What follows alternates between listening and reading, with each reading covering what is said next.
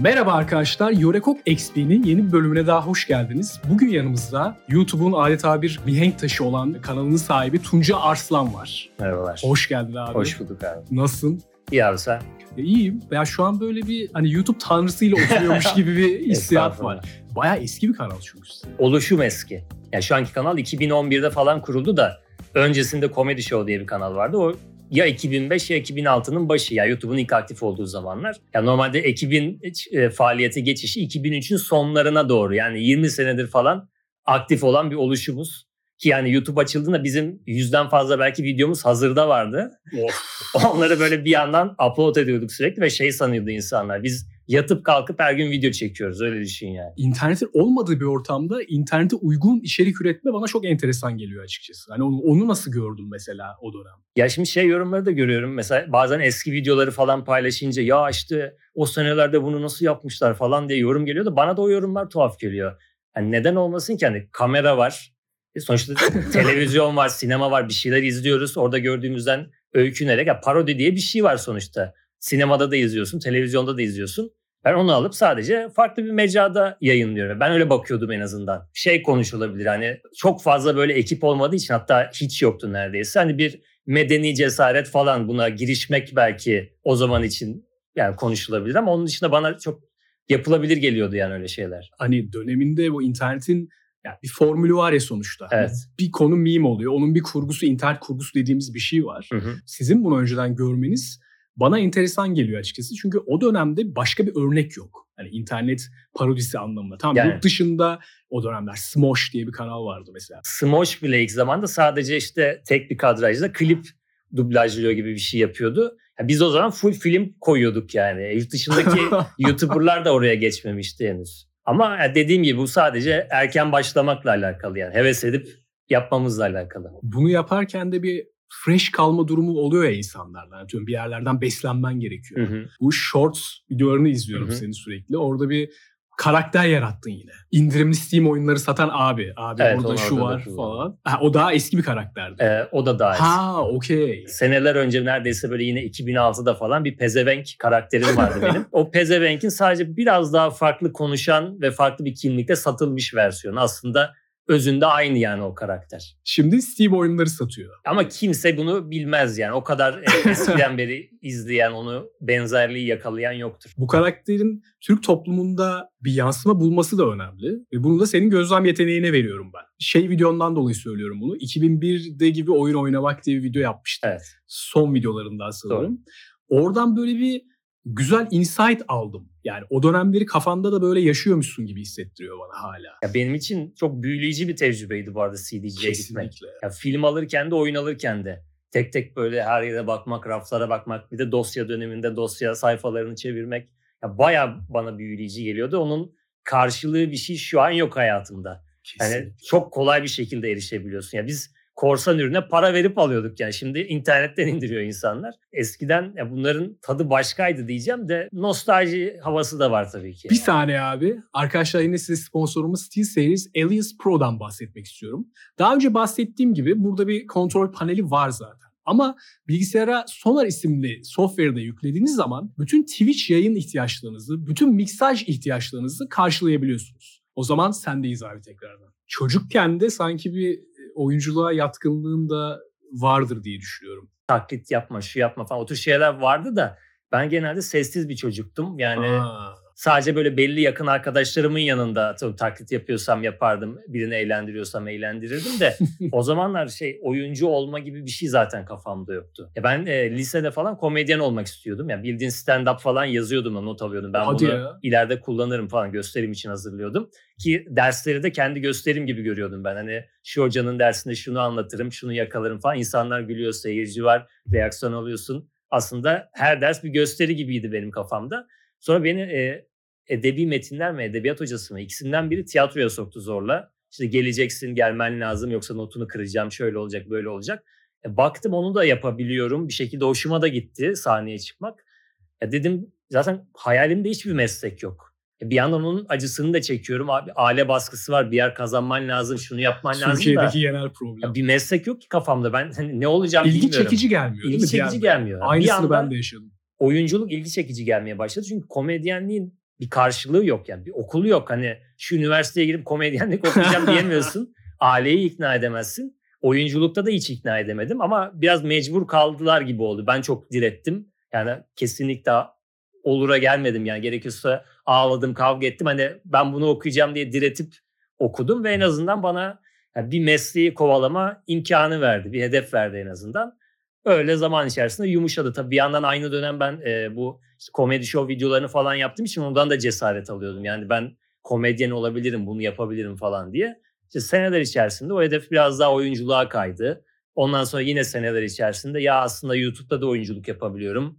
Çok ekstra kasmaya da gerek yok falan diye şu anki noktaya evrildim yani. Eskiden kafama takıyordum ben oyuncu olmalıyım. Hani yanlış yerde çalışıyorum. Şunu yapmalıyım. Gelecekte tekrar sektör değiştirmeliyim falan gibi bakıyordum. Şu an hiç öyle değilim. Ya sonuçta internete içerik üretiyorsun ve kamera önüne geçiyorsun. Evet. Bu bence bir seni pompalayan bir Ve güç. kendi işini yapıyorsun. Kendi Aynen. istediğin rolü oynayabiliyorsun. Şöyle bir durum da var. Mesela ailenin bu komedyen olma şeyine olumlu bakmamasından bahsettik ya. Evet. Yani genel olarak Türk toplumunda böyle bir şey var. Mesela Cem Yılmaz'ı çok örnek alınıyordu galiba. Hani bir örnek olduğu için orada. O yüzden ailelerin de buna bakış açısı ona göre şekilleniyor olabilir.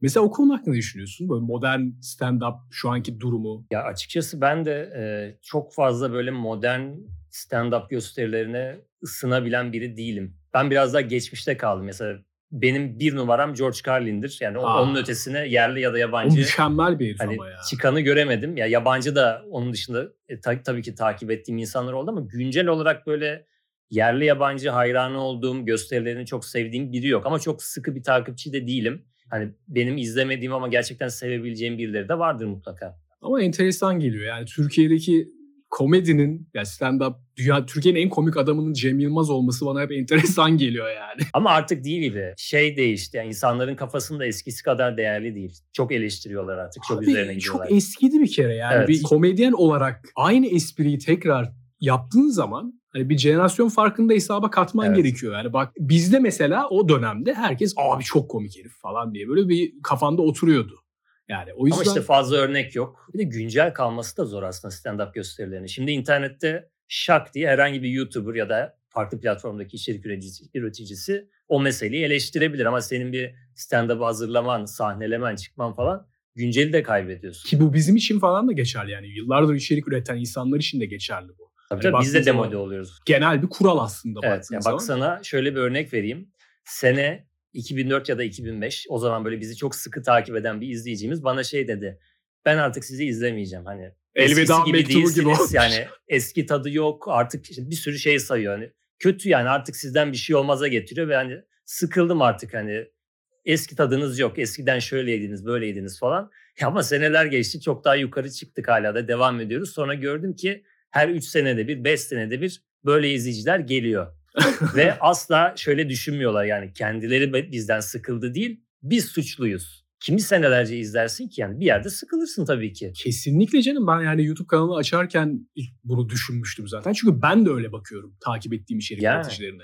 Ama burada hani insanı suçlamıyorsun. Bizim toplumda galiba şey var. Gerçekten bende hiçbir suç yok. Bunun bir sebebi varsa karşımdaki içerik üreticisi. Hani baktığın Tabii, zaman tabii. bu her yerde geçerli zaten. Bu da internete de yansıyor baktığında. Bir suçlu varsa asla sen değilsin. Suçlu her zaman karşıdaki. Ben her zaman haklıyım. Çünkü insanlar e, haklının yanında olmak istiyor. Mesela atıyorum bir takım tutuyor. Takım ölümüne destekliyor. Çünkü haklı ve hani iyi seçimi yapanın o olması lazım. O kaybeden tarafta olamaz. Her şeyde böyle. Oyun eleştiriyorsun mesela. Videoyu izleye, izlemeye gelen adamın tek derdi şu. Benim beğendiğim oyunu beğenmiş mi? Benim eleştirdiğim oyunu eleştirmiş mi? Bunu görmek için geliyor. Yani gerçekten ne yorum yapılmış, işte ne nitelikte konuşulmuş falan hiç onların hiçbir önemi yok. Sadece bu adamın derdi. Oyun tavsiyesi veriyorsan da onun sevdiği oyunu önerip övmüş müsün? Yoksa başka şeyler mi önermişsin falan. Bunlara bakıyor insanlar tamamen. Herhangi bir fikirde bir oyun videosu olmak zorunda değil. Tabii tabii Onun her şeyde. tersini savunabilirsin. Yani çünkü sen bir insansın bir kişisel görüşün var. Ve bunun tersini savunduğun zaman yani kötü yorum ya da işte negatif bir tepki vermek bana çok garip geliyor. Çünkü yurt dışında bunun örneği yok mesela. Hani başka bir görüşten bir yorum yaptığın zaman herhangi bir konuda işte politik olsun, oyun olsun, film olsun. İnsanlar buna aa evet ya hani bu açıdan bakmamıştım diyebiliyorlar. Sana bu konuda biraz gelişmedik. Ya biraz ileri seviye şeyler onlar. Ya biz e, genel olarak çok mutsuzuz. Ve mutsuz olduğumuz için de diğer insanları da mutsuz ediyoruz. Böyle olmaması lazım ama maalesef insanlar mutsuz yetişiyor, mutsuz yaşıyor ve insanları da mutsuz ediyor. Yani dertliyiz o yüzden. Çok ciddi bir sıkıntı. Ve yani herkes haklı olamaz ya bunu kabullenin artık yani. Hepimiz haklı olamayız. Birileri yanılıyor yani bunu anlayın. Kesinlikle. Ya bazen sen haklı olursun, bazen başkası haklı yani. olur baktığında. Ama bu dediğin konu Albert Camus diye bir yazar var. Evet. İşte o 1955 yılında bir video çekmiş. Adam şu an tam olarak söylediğini söylüyor. Hani insanlar işte mutlu olmamız olmuyor. ya o seviyede kalmışız ya bak, yani. Eleştirel konuşmalarla ilgili de temel sıkıntı şu zaten. Yani Camus'u bırak seneler öncesinden kimler kimler neler neler söyledi. İnsanlığın bütün dertleri, o dönemki ve gelecekte olacak dertler. Bunların hepsi bize söylendi. Bunlar söylendiyse hiçbir dert olmaması lazım. Çünkü adam sana işin tarifini vermiş, reçetesini vermiş. Bak bunu yaparsan bu olur. Bunu yapma ama yapıyorsun yani hala devam ediyor ve eleştirel içerik yapmanın şu anlamda hiçbir faydası yok. Sen bir konuda bir şeyi eleştiriyorsun, bir fikir öne atıyorsun ve e, senin videonun kitlesi şu oluyor. Senin gibi düşünenler ve senin gibi düşünmeye yakın olanlar. Aa evet çok güzel, çok haklı konuşmuş, helal olsun be falan diyor ama evet. videonun ulaşması gereken insan o değil. Evet. Karşı taraftakiler. Ama onlar da taraftar zihniyetiyle baktığı için ya Hiçbir işte dümdüz sövüyor sana. Sadece böyle bir kafes içerisinde kendi kendimize eğleniyoruz. Vay ne güzel eleştirdik. Vay ne güzel lafı soktuk. Şu oldu bu oldu ama hiçbir değeri yok. Hiçbir anlamı yok. Hiçbir değeri yok. Kendi circle jerk'ında böyle kendi kapsülünde takılıyorsun gibi yani oluyor. Kesinlikle. ismini hatırlamıyorum. Bir komedyen şey demişti. Yani bir komedyenin görevi tekrar tekrar sıkılmadan insanlara ne kadar aptal olduklarını tekrar tekrar hatırlatmaktır. Yani iş biraz buna dönüyor yani. Evet bir manası yok ama birileri de bunu anlatmaya devam etmeli. Çünkü milyon kişiden bir kişi bile en azından bir kafasında bir ışık yansa evet ya böyle yapmamalıyız falan diye kendini doğru yola soksa yine bir faydadır diye düşünüyorum hiç olmamasından da. Bir de şey diye bakıyorlar bence eleştiriye. Atıyorum CZN Burak tamam mı? Bunu eleştiriyorsun. Şöyle bir savunma şekli var ya. O milyon dolarları kırıyor. CZN Burak adamdır falan. Hani kazandığı para ve aldığı statüden dolayı bir şekilde içeriğinde yanlış bir şey yapıyorsa onu eleştiremezsin kafası da var. Evet. Burada denk geliyorsundur diye. Ya kazandığı para enteresan bir konu. Çünkü iki taraflı iki, iki farklı karşılığı var. Biri hiçbir şekilde sallamıyor. Alışmış artık yani istediği kadar para kazansın, reklam yapsın. Helal olsun. Yani bir videoya 30 tane reklam koysun yine izler ve rahatsız olmaz. Ama bir grup var ki mesela ben bile videoma bir reklam koysam ya abi sen eskiden böyle bir nasıl yaptın böyle böyle böyle. Ya sanki böyle her videoya 30 tane reklam koyuyorum. Her videomda böyle sadece reklamdan oluşuyormuş gibi muamele yapan insanlar da oluyor maalesef. Şunu anlamıyorlar ya YouTube'un sisteminde sen para kazanacaksan ve bir şekilde işini sürdürmen gerekiyorsa ki bu bir iş. Yani işe giden insana sen e, para kazanmak için işe gidiyorsun. Vay hain falan diyebilir misin? Ya bu bir iş. Para kazanmam lazım ve en temel kaynağında videoyu aldığın sponsorlar, reklam gelirin değil. Adblocker'ı yasakladı YouTube. Evet. Artık reklam sayesinde izleyemeyeceksin. Ya şöyle tepkiler geliyor. Abi nasıl izleyemeyeceğim falan. Hani izlemiyorum artık YouTube'u. Ya tamam anlıyorum şeyden hani her şeyi bir şekilde en ucuz haliyle almak istiyoruz. Ekonomi çok iyi değil falan. Ama yani dediğin şey harbiden doğru. Hani bir YouTube'da şirkette çalışıyorsun gibi bir kafa var zaten. Bir corporation'dasın. Evet. Ve orada içerik üretiyorsun ve bunun e, prodüksiyonu var. Senin işte çektiğiniz hiç yani komik değil. Zaman harcıyorsun. Zaman harcıyorsun ve e, kurgusu da var bunun yani. Bunda hiç para kazanmamak ve içerik üretmek baya modern kölelik gibi ya, geliyor yani. Mesela ben e, o dediğini senelerce yaptım. Nedense şöyle bende de şöyle bir salaklık vardı. Mesela hiç komik değil tarafında biz para kazanmayı bile kapalı tuttuk. Yani reklam gelirini bile yani olmasın gerek yok. Yani biz bu işi para için zaten yapmıyoruz. Üzerine para da harcadık bu arada. Kostümüdür, şu sudur, bu sudur. Yani yaklaşık bir 15 sene sıfır para kazanarak içerik ürettik. Ne oldu? Madalya mı taktılar? Hayır. Ya o zaman tabii e, öğrenciydik ve çok fazla ihtiyacımız yoktu. Ekonomik koşullar da daha iyiydi. E, dolayısıyla bunu yapabiliyorduk da bir yandan ama yani bütün ömrüm boyunca da sürdürebileceğim bir şey değil bu. Ya ben şu an öğrenci değilim. Eski genç yaşında da değilim. Asla böyle bu kadar vakit ayıramam yani YouTube işine para kazanmadan. Mümkün değil. Şey konusuna geleceğim abi. Bu konuşmuştuk çekimden önce. Bu Mehmet Ali Erbil videosunda senin YouTube Community Guidelines Strike almandan. Homofobiyle ilgili bir şeydi. Ha. Mehmet Ali Erbil böyle homofobik çok gereksiz yorumlar, Ha, açıklamalar hatırladım. yapmıştı. Ben de bunu eleştiren, genel olarak homofobik bakış açısını eleştiren ironik bir video yapmıştım. İşte Pokemon'lar falan üzerinden böyle kurgusal karakterler üzerinden. Ve e, genel olarak izleyicide kesinlikle bir yanlış anlam olmadı. Herkes benim anlatmak istediğim, vermek istediğim mesajı anlamıştı. E, sadece bir kişi şikayet etmiş. Daha sonra başka bir videomda yorum yazdı. Tabii doğru mu bilmiyorum. Trollüğüne yazmış da olabilir. Ama e, o kişi çoğunluk gibi düşünmüyormuş. Tam tersine ben homofobikleri eleştirmekten ziyade böyle Mehmet Erbil kafasında neredeyse bir iş yapıyormuşum. Benim videom savunduğum insanlara hasar verebilirmiş onları savunmaktan ziyade. Ve e, YouTube direkt sildi. Ben başvurdum tekrar hani incelensin falan filan. Hatta bir yazılı destekle de konuştum. İzlediler ve e, maalesef hani açamıyoruz videoyu. Şimdi böyle bir şey olunca da ne oluyor? Ya başlarım bilmem ne ediyorsun ya bir daha tamam ben kimseyi eleştirmiyorum. Benim derdim değil. Ne yapıyorsanız yapın. Ben sizi savunmuyorum. Onu da savunmuyorum. Bunu da savunmuyorum'a gidiyor. Çünkü herkes bir şeyden alınıyor. Herkes çok hassas ve yani bu hassaslığın dışında bazı insanlara ekstra bir güç de verilmiş oluyor bazı konularda hassas konular olduğu için ve doğru insanlar kontrol etmediği zaman bu tür e, içerikleri böyle engellenen içerikleri gereksiz yere engelleniyor yani çoğu içerik ve e, otosansüre de yol açıyor. Ben şimdi otomatikman ne uğraşacağım ya diyorum daha böyle bir şey olursa. Genel olarak şu anki sosyal medya ortamında bence sansür büyük bir problem. Hani bu Evet. burada şeyden bahsediyorum. Instagram, TikTok ve yani büyük Çok felaket bu arada. Aynen onu konuşuyorduk. Ee, yeni bir olay bu arada. Bir videoda sadece çıplak lafı geçiyor ve çıplak lafı geçtiği için sansür uyguluyor ve Community Guidelines Strike alıyor video. Abi inanılmaz bir şey bu yani. Hani ve gördüğüm TikTok videolarında ve diğer Ya videolarda TikTok'ta neler neler var var ya.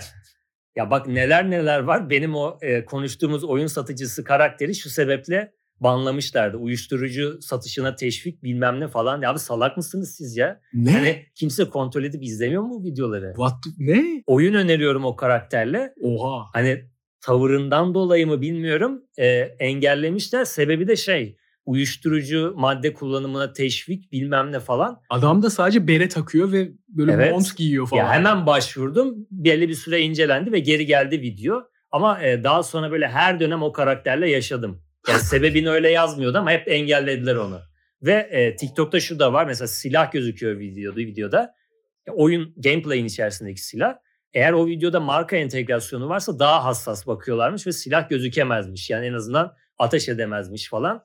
Öyle yani öyle kurallar var ki yani ben anlamıyorum. TikTok'ta ya? neler neler var onlar engel almıyor. Ama yani benim yaptığım içerik nasıl engel oluyor diye böyle aklımı kaybediyordum yani. Öyle şeyler çok yaşadım TikTok'ta. Yani herhalde böyle karakterler hakikaten satış yapıyor TikTok'ta arkadaşlar bilmem elimde şöyle mal var falan diye. Birisi beleş bedava yemek yiyor falan böyle. Denk geldin mi hiç? Bir tık freak show'a doğru gidiyor TikTok. Sadece şey görmüştüm çok yapmacık böyle ustam şu kaç para falan diyor böyle 50 lira ama sana 10 liraya veririm diyor. Eyvallah şey ustam. yemek kanalları diyorsun. Evet, evet. geliyor 5000 yıllık lezzet falan deyip. bir e, dükkanın reklamı gibi hissettiriyor. Çünkü gidiyor ve dükkan sahibi çok babacan olduğu için böyle indirim yapıyor, bedava veriyor, al Ha, fake kardeşim ye diyor.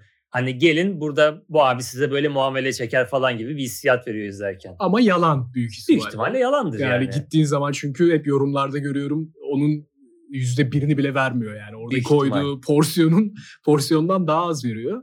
Yani o da enteresan bir iş koluna dönüştü. Bana çok komik geliyor bu arada. Hani bir işte salaş mekan deyip Hindistan sokak lezzetlerinden hallice yerlere gidip oraya böyle abi işte tost mu yapıyorsun falan diye gezmek. Yeni bir örnek gördüm o yüzden söylüyorum. Bu makarna 40 lira olur mu falan diyor kıza. Kız da aynen abi diyor ve video bitiyor abi. yani artık cringe de değil böyle hani hiç efor sarf etmeden bir uzvumuz gibi olmuş ve o salaklığı yaşıyoruz gibi hissettiriyor bana artık. O yüzden çok sallamıyorum. Yemek öneren içeriklerin de büyük e, çoğu yalan dolan oluyor. Bir müzik var. Müziği bilmiyorum ama müziği duyduğum zaman biri bir şey öneriyorsa hani yürü git Şey diyorum. Genelde acınası şey şey, çıkıyor. müziği, Yeşilçam müziği. Instagram'da görüyorum hep böyle bir müzik çalıyor. Bilmem neye gittik. Şu da şunu verdiler. Çok indirimliydi. Çok ucuzdu. Böyle anlatıyor falan. müzik de çalınca böyle çok Avrupa'da bir yerde yiyormuşsun hissi veriyor müzik. Öyle bir müzik. Aa, Ve yorumlara girdiğinde herkes sövüyor mekanı. Ben gittim öyle değil bilmem ne değil falan. Hakkından düşük yerlere böyle çok güzel bir yermiş gibi gösteren bir reklam. Ve müzik. Ya o müziğe kullanıyor hep o influencerlar. Google'a da giriyorum. Ekstra mekanın kendi yorumlarına da bakıyorum. Evet. Kötü çıkıyor yani. Tat dedektifi gibi olmuşsun sen de. Direkt yorumlardan Evet, kadın ben yorumlara e, kadar sıkı araştırırım yemek yediğim Aa. yerleri. Çok da yememeye çalışırım dışarıda çünkü Zehirlenme falan. hiç bu. hayatımda zehirlenmedim de güvenmiyorum. Yani şu ekonomik koşullarda sağlıklı, temiz, düzgün ürün kullanan ve ucuza ere hizmet ediyorsa hiç ekstra güven azalıyor. Ben mümkün olduğunca dışarıda yememeye çalışıyorum artık. Sendeki araştırma durumunun biraz daha bu günümüz sosyal medyasıyla ortaya çıktığını düşünüyor musun? Yani internet kullanmaya başladığımdan beri birçok şeyi araştırır oldum. Çünkü böyle bir imkanım var. Eskiden ansiklopediye bakın falan diyorlardı ve zerre ilgimi çekmiyordu. Yani herhangi bir konu için tek tek o ansiklopedileri bulup bakmak falan ki güncelliği de zaten tartışma konusu. Ama Google'da her şeye ulaşabildiğin için ya ben uzun senelerde böyle belli konulara takıksam her detayına bakar bulurum ve şeye de uyuz olurum yani araştırmayan insanlara. Sadece Google'a çok basit bir şey yazarak bulacağı şeyi bile yorumlara yazıp soran ya da atıyorum bizzat arkadaşım bana gelip WhatsApp'tan soruyor. Ulan bana sorana kadar Google'a aynı cümleyi yaz çıkıyor. Hani çok böyle Kesinlikle. kompleks bir şey olsa tabii ki yardımcı olurum. Hiç problem değil onu kastetmiyorum da bana yazmışsın bir efor sarf etmişsin ya. Şarkı? Google'a yaz çıkacak. Cahil biri de değil. interneti de kullanıyor, biliyor. Bu herhalde insanın yapısıyla alakalı. Bazı insanlar birilerine sormayı seviyor. Bu şekilde bu durumu idare ediyor sanırım. Yani işte Google açmaya üşenmek Ya da durumu var. Google'da yani şimdi ama. bir sürü şey çıkacak. Hangisine tıklayacak falan onu düşünecek. şey konusu sormak istiyorum sana. Parodi içerik üretiyorsun ya Evet. aslında. Türkiye'de parodi içeriğin sıkıntılı bir durumda olduğunu düşünüyor musun şu an? Bence sıkıntı net var ya. Biz başladığımızda parodinin ne olduğunu bilmiyordu bu arada insanlar. Gerçekten bu bir parodidir diyordum mesela. Parodi ne fa- falan yazıyordu. Çünkü böyle bir kültür yok, alışkanlık yok. Ya var, yapılıyor. Türkiye'de de örnekleri var da ya kimse çıkıp bu bir parodidir, parodi şudur demediği için ve internette videolar böyle parodi falan diye paylaşılmadığı için insanlar bilmiyordu. Hem parodi hem de absürt komediyi biz anlatıyorduk ve anlatmaktan e, an- anlattığımız için mi bilmiyorum. Google'a mesela absürt komedi yazdığın zaman bizim kanal çıkıyordu ilk sayfada. o kadar şey yakalamışız yani. Çünkü sürekli böyle açıklamalarda var absürt komedi yapıyoruz şu var bu var. Çünkü anlatamıyorduk insanlara parodi nedir şudur falan filan diye.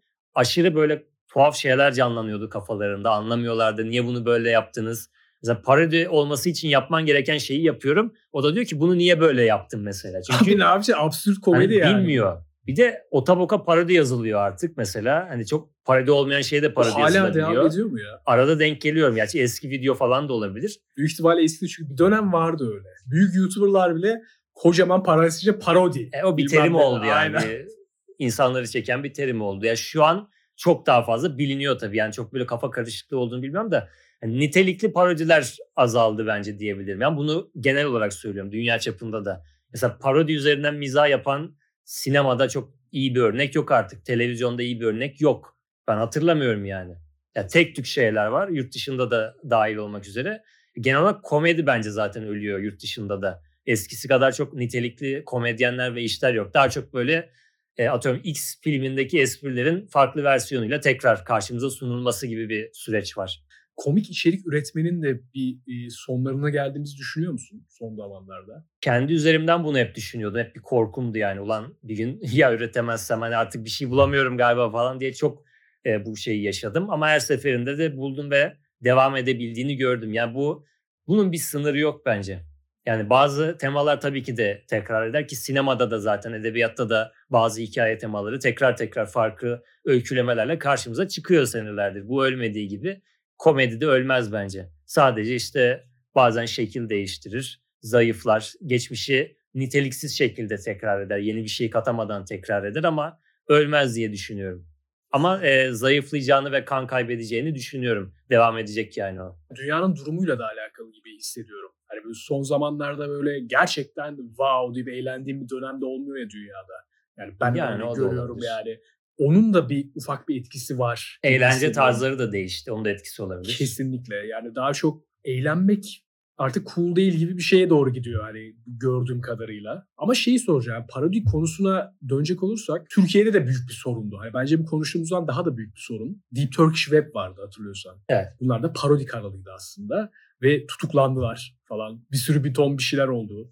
Sonra birkaç tane daha böyle bir kanal. Yani o dönem çok acayip geliyor bana. İnsanlar anlayamıyor bazı şeyleri ve tutuklayın bunları falan deyip sırayla paketlenen içerik üreticilerini Ha, o, hatırlıyorum. o ayrı bir salaklık. Parodiyi bırak yani mizah anlamamayı da bırak. O ayrı bir cehalet yani. Ya orada belki de hani içerik üreticisini sevmeyip de ona zarar verme kafası vardı gibi.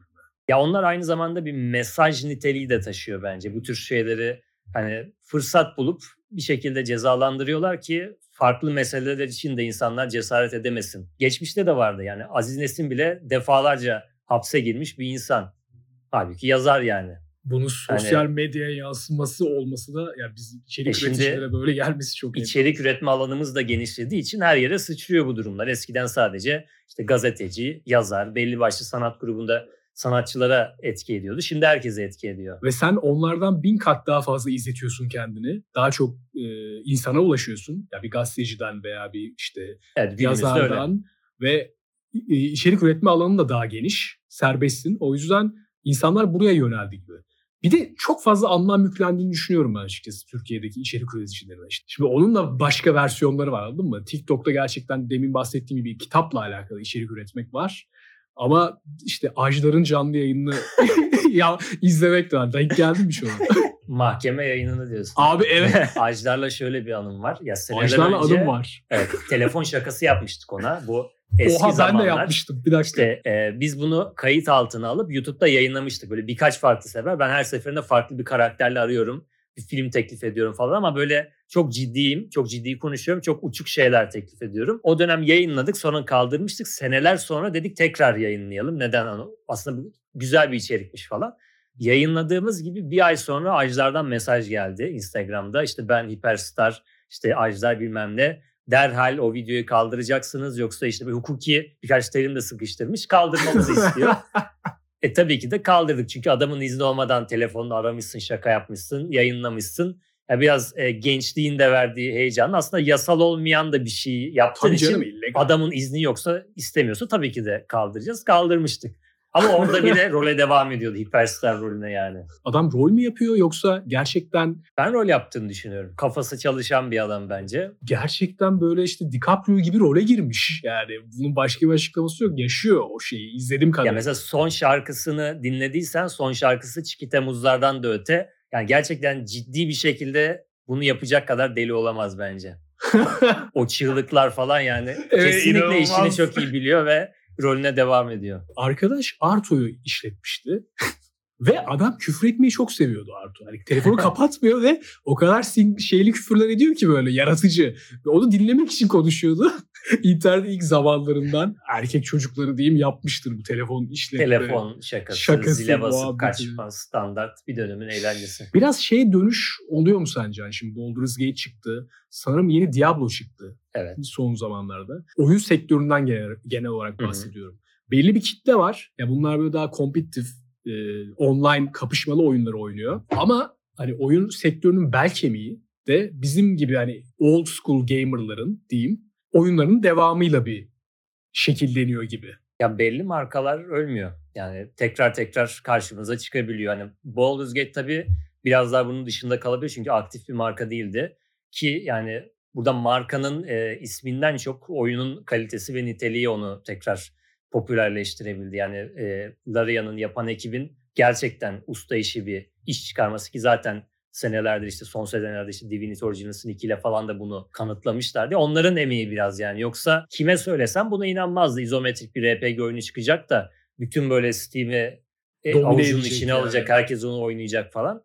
Genelde insanlara sıkıcı geliyor bu devirde öyle oyunlar ama şöyle bir avantajı var. Yani sinematiklerde bildiğim böyle yakın plan herhangi bir e, AAA oyunun sinematiğini izler gibi de izlediğin için o izometrik sıkıcılığını biraz kırdığı için de bence ekstra insanlara çekici geldi.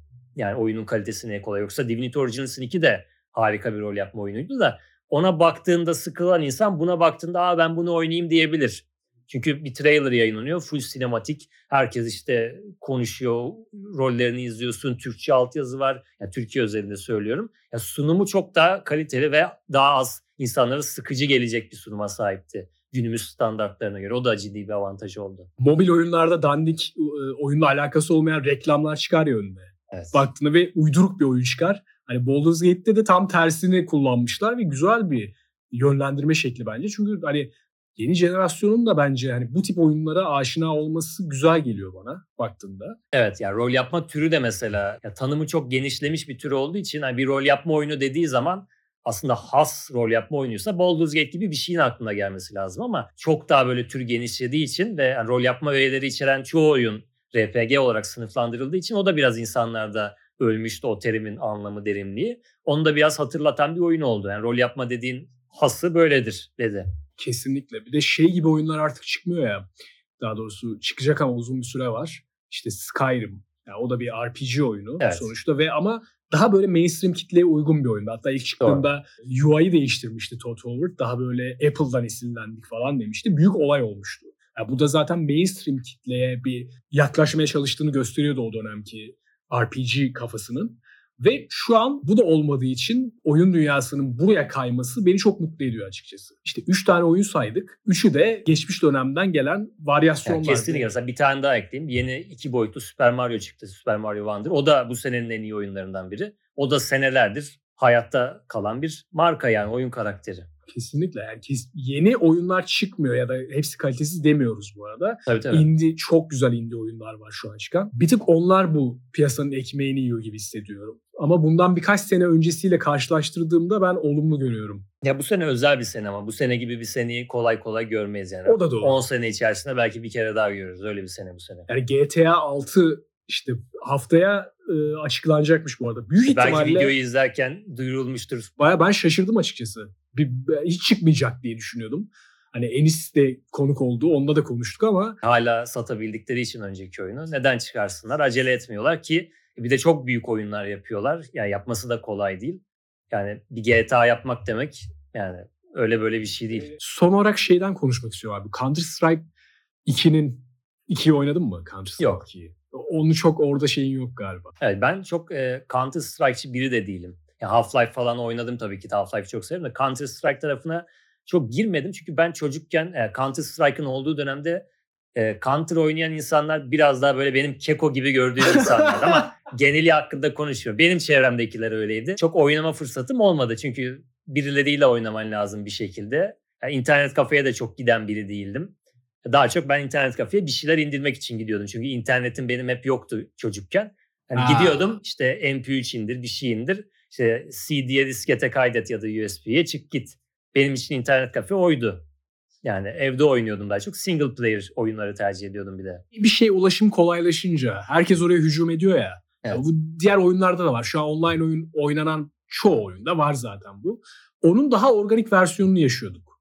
Hani ilk duyduğu oyun Counter Strike olan insan internet kafeyi doldurmaya başladığı zaman burada zaten illa soğuma olacaktır diye düşünüyorum. Ama Türkiye'de de enteresan bir şekilde bir Counter Strike kü- kültürü var yani Tabii canım. şey olarak. Fazlasıyla. Fazlasıyla var. Counter Strike 2'de biliyorsun e, Source motorunu biraz daha güçlendirdiler. Sisliğin içinden kurşun falan geçiyor. Ama yani bence artık artistik dokunuşların mı diyeyim böyle teknolojik dokunuşların mı diyeyim olmaması gerekiyor. Eski oyunlarda ya Counter Strike mekanikli bir oyunda. Ya işte bir yandan rekabet de olduğu için bir baskı da var ve bir şeyleri değiştirmek zorunda hem kalıyorlar hem de hissediyorlardır yani.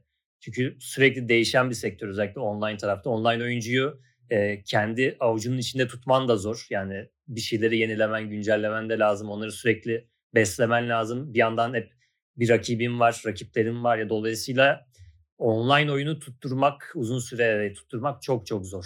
Ya o yüzden böyle çok net şeyler de söylemek kolay olmuyor o tarafta. O zaman teşekkür ediyorum Ben geldiğin teşekkür için. ederim. Tanıştığımıza çok memnun oldum. Ben de abi çok memnunum. O zaman arkadaşlar bu bölümün de sonuna geliyoruz. Tuncay'a geldiği için de teşekkür ediyorum. Kendinize iyi bakın. Bir sonraki bölümde görüşmek üzere. Görüşürüz.